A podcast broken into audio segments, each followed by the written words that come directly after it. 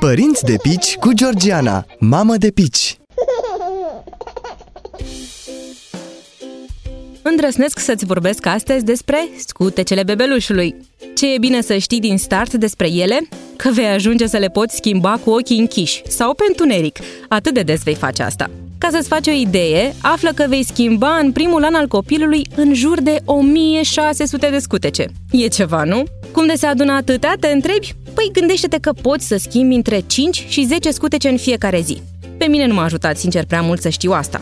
Mă interesa mai mult să știu când trebuie să-i schimb copilului scutecul.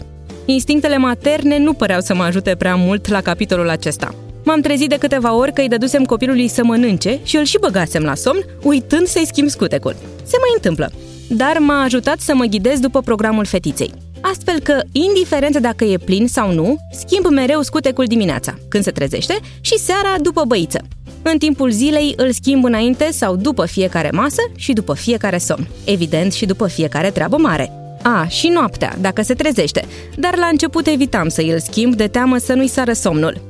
Și uite așa ies la socoteală 5-7 scutece schimbate în fiecare zi, la un interval de 3-4 ore. Ce fel de scutece să folosești? N-aș putea să spun. Poți să testezi mai multe mărci și modele până găsești scutecele care să vă mulțumească, pe tine și pe copil.